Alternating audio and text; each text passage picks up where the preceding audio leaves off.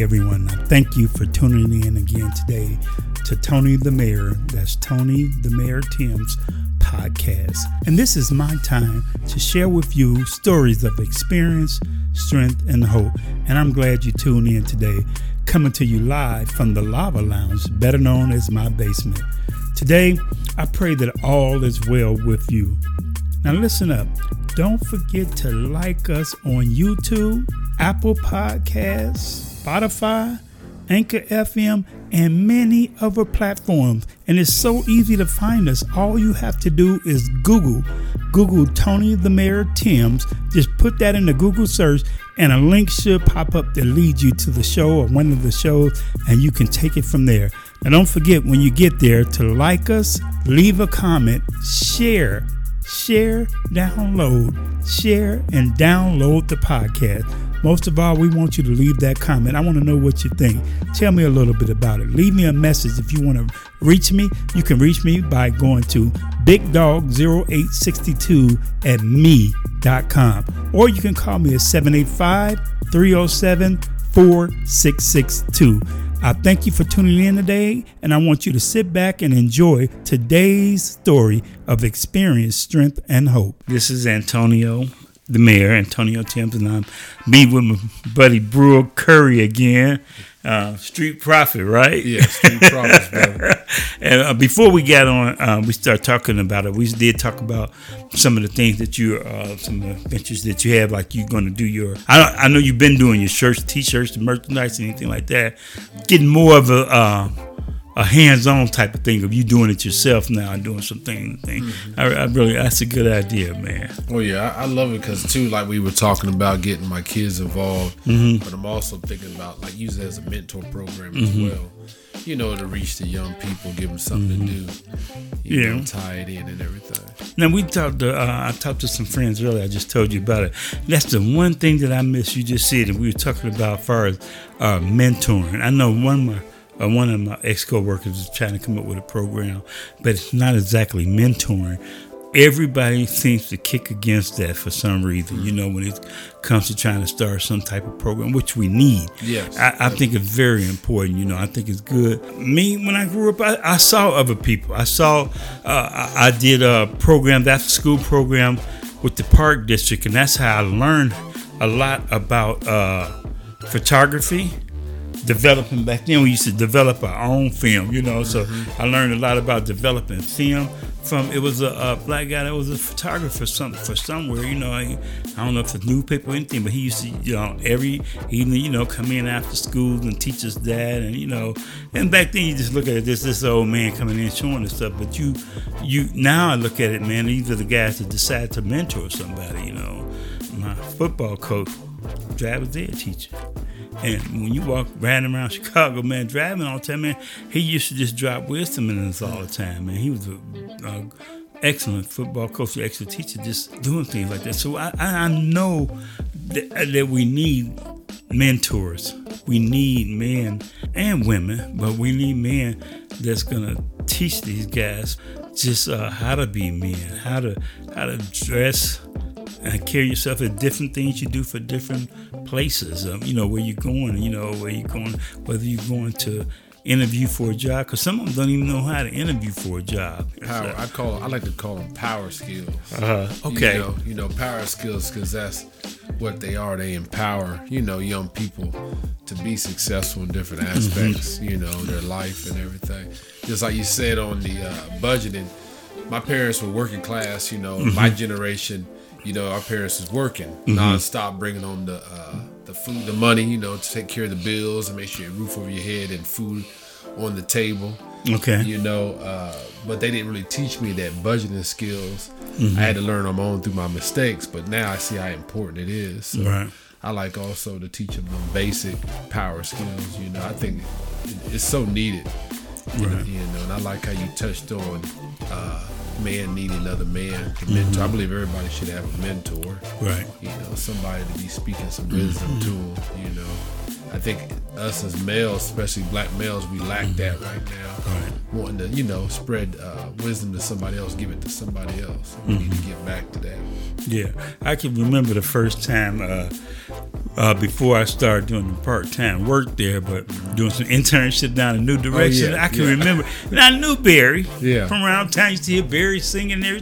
But boy, that's a whole different element when he used to be down there. But Mm-hmm. man, I was amazed at how he can go in with these guys. And they still respected him. They respected him. Period. You know, he can really Mm-hmm. get them sometimes and uh, get out of here. You know, tell Yeah. him get out of the office, go back down there, call him from one end to the hall to the other. You know, Yeah. and those guys respected him, man. It- those are the type of guys that, man, years later come back and see. I had a, a kid do that to me, man. You know, uh, he totally disrespectful when he was young in high school. You know, to me, and I try to help him out, try to let him know a little thing. It took time to gain his respect for him to learn, but I'm, he moved away from him, came back, and uh, practically told me, "I'm sorry, man. I, I I've learned." And, and the way they sorry say they sorry is by bringing up the stuff that they said they wasn't gonna do that they doing now. You know, man, I'm doing this now. I got this job now. You know, I'm running my own business and stuff. And I think, that, I mean, just like you're doing now, I think it's gonna take a lot of them because they have in mind. Bro, they Oh, had in man. mind. They just need. I mean, just they, they had in mind. They can come up with ideas. So Sometimes ideas. say, "Wow, Yeah. man!" And not all of them want to be rappers. Some of them want to be. They want to get the money so they can do this business. They want to come up with some because they see now that some of these entertainers coming up with their own thing to do with their money. What I think about that is that, like you said, these young people got so many great ideas. I think it's the mm-hmm. focus. Right. You know, staying focused and not let distractions mm-hmm. get to them. Because I could even think about me before I, you know, I finally got my feet solid on the ground, and you know, I learned that focus is one of the biggest mm-hmm. things you got to have. You know, to progress at anything you're trying to do that's positive, especially positive. It's so easy to do negative and it go bad quick. This you, Yeah. you two foes in a week. You know what I'm saying? Knee deep. But we're doing something good. It seems like you gotta you mm-hmm. just gotta stay focused and And I know you grinding. come a long way. I remember when Junction City, man. Well, I remember the old uh, down in Washington Street, Disco West, and all that. Mm-hmm. I know that's all gone. But when they start hanging out in that little park, when the, uh, it was roughly on 13th Street, where they built a couple of low income houses there, right on 13th before Yeah. Mm-hmm. between Calhoun and Clay, and then Calhoun Apartments was something else. Then Yeah, too. Calhoun was. Uh, I was back in that era. Calhoun. It was. I mean, the crack really hit the scene real hard, Mm-hmm. heavy. You had people coming down from Detroit, New York City, But I remember when drugs was just really crack was killing, me, man. Yeah.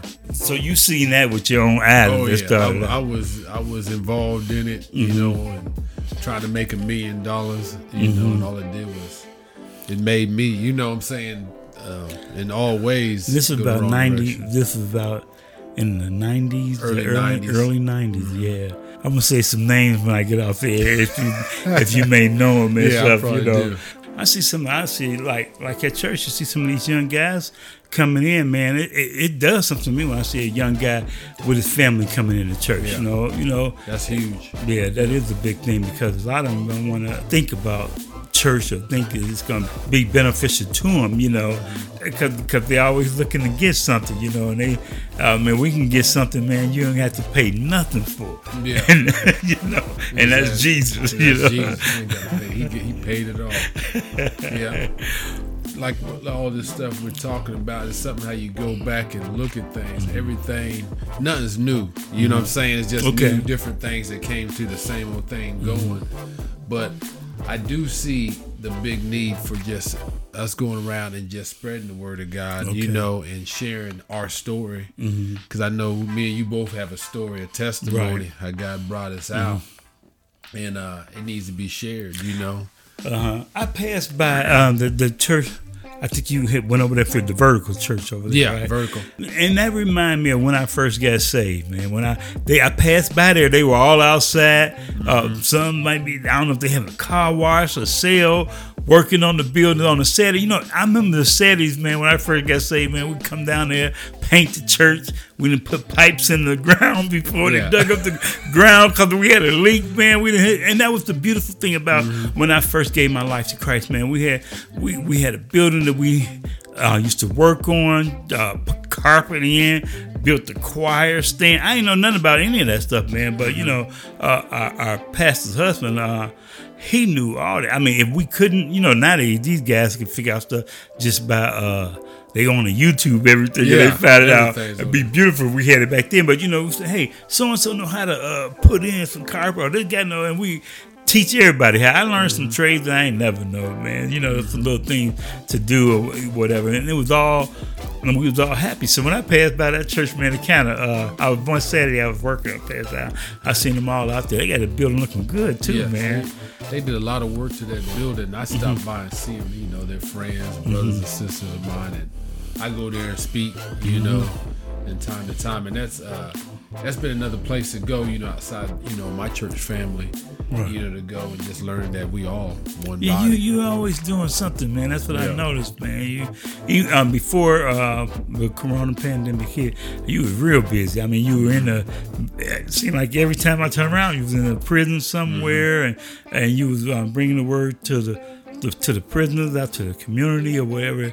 And go. How have this um, really this affected the prison ministry though? Right? The uh, are you still able to go in? I'm not able to go in, but they took it to another step far as phone calls. So I just try to do what I can, and and I have like uh, they did the Zoom. The Zoom sometimes didn't work as good, but I do have phone conversations through to the inmates and whatnot. And I, I miss that a lot. Yeah, going in there, you know, uh, that's a part of me. I know that's part of what God called me to do. He always take you back what He brought you out of, you know. And uh, but yeah, so it, it has changed a lot for the pan- pandemic. But I'm just praying that it open up here soon. I always ask you about is it like is it transition house or something like Mm-hmm. that? Tran- those those things those those are places. That's for when you first when you get out. when you get out of prison, Mm-hmm. a place for them to go. So it's another place for discipleship. They- Homes is basically what it is, Mm-hmm. to break it down to you know.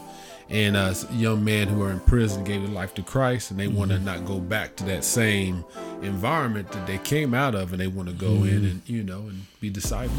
You were teaching Bible study the other night, and uh, I remember you uh, saying somehow you uh, you gained the respect of the prison guards more or less, you know, because before you were doing wrong, you know, Yeah. you had them doing wrong for it, you know, not just the guards, but the people in there when they knew you was just knew you was real about this thing, you know, it wasn't just something got Jesus just just until I get out of here, but man, I got Jesus, but I want you to get him too, you know. Yeah, it was powerful uh, because uh, and I was God was just showing me. Like I said, I was called to do what I was doing. It wasn't me doing it; it was Him doing it through me.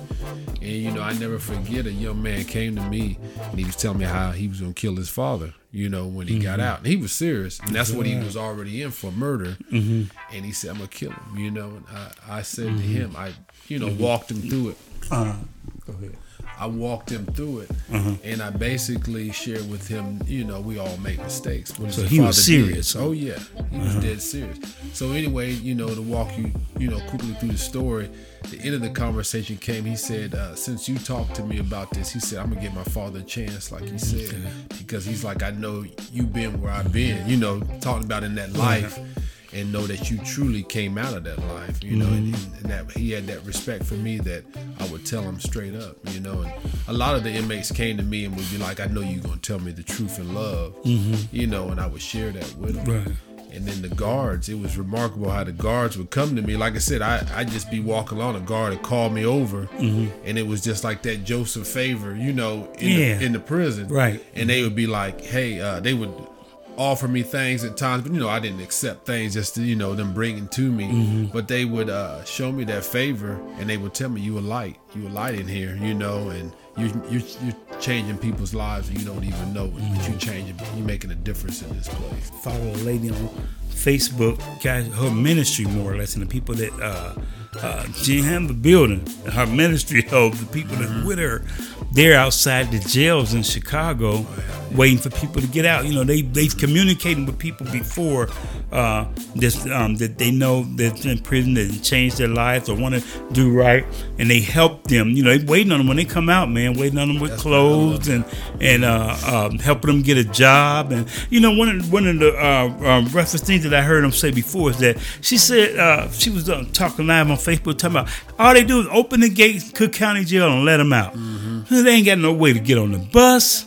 You know, they can't. They, they ain't got no money to get. So what you think they gonna do? Yeah, what are they gonna do? You let them right out, and the neighborhood ain't good Yeah. either. You know, so you Exactly. letting them right out and letting them right back out there They have to with nothing. They have to hustle right from the gate. And they and, and she was joking about how a lot of them they they they they been in there. You know, like it's a county jail. You know, you may not even go to prison, but they've been in there trying to be charged for six months to a year or something like Yeah. that. And then you just give them the same stuff they came in there. You know, they ain't been able to make bail, so you give them the same stuff they came in there with. Get your clothes, get this, and all right.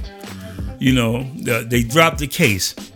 you know, Yeah. and where do they go from there? You know, you didn't lost. You may have lost the support of family members Job, place to live. job. Yeah.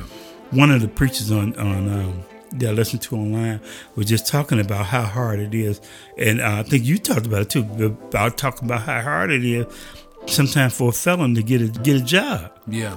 You know, And it's something the discouragement that they already have before you getting out. The first thing you're thinking, where am I going to work? Yeah. You know what I'm saying? I'm going to be doing the same thing. Uh-huh. So think about it. You know, they want to do better, so they Yeah. Mm-hmm. go right back to what they what they always was doing. You know, thinking maybe it'll be different this time. I mean, I'm I've never I've been locked up for a few hours.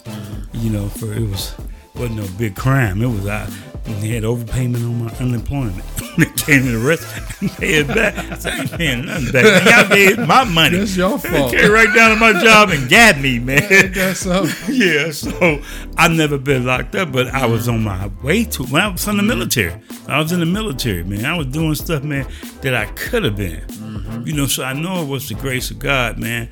But I was hard hit. You know, I didn't want to do that. You know, so I could have been in the same position. I could have had that wife whose husband is there. You know, mm-hmm. and everything. You know, because. A lot of times the wives telling us don't do this and don't do that, but Yeah. we hard hit. We hard. We're gonna do it anyway. You want to listen to your friends more than hers. Yeah. Uh, had friends from Detroit, mm-hmm. Mississippi, man. I was hanging with them. You know, they ain't had no fear.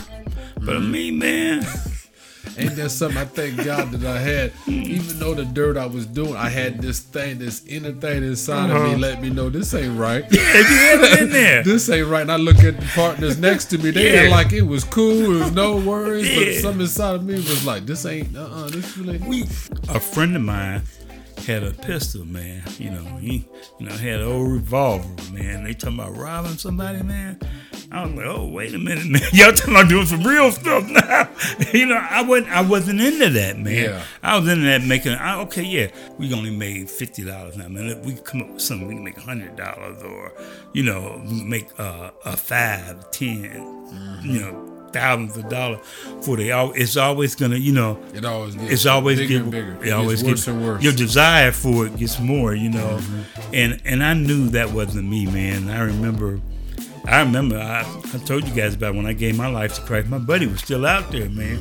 We got saved, and uh, we would get we would uh, had church Sunday morning and Sunday evening. Before we really got saved, Uh, we had between them them two services, man, we'd be at the NCO club, man, get toe up. so we might make it back tonight, you know. Name was Nelson, man. and we end up usher, you know, we got we started to get a little real. We started ushering in the church and stuff. But he backed off a little bit, man. But I hung with it, man. I stuck with it. And uh, stuck with it for a while, and uh, this just changed my life. I just always think about what would happen if I hadn't, if I hadn't did that. man. that's something. All right. Thank you again for listening to my conversation with Brewel Currie. That was only part one. So make sure you listen in next week to part two of my conversations with BC. Thank you, and you have a good day. Thank you for listening to another episode of Experience Strength and Hope. Come back and continue to listen on any of our other platforms such as YouTube, Spotify, Anchor.fm, and Apple Podcasts. We encourage you to not only listen, but also reach out and share your stories of experience, strength, and hope at bigdog0862 at gmail.com or 785 307 4662. I'm Anthony Timms, and this has been another podcast of Experience, Strength, and Hope from Tony the Mayor Timms. Be blessed, be strong, and most of all, be real.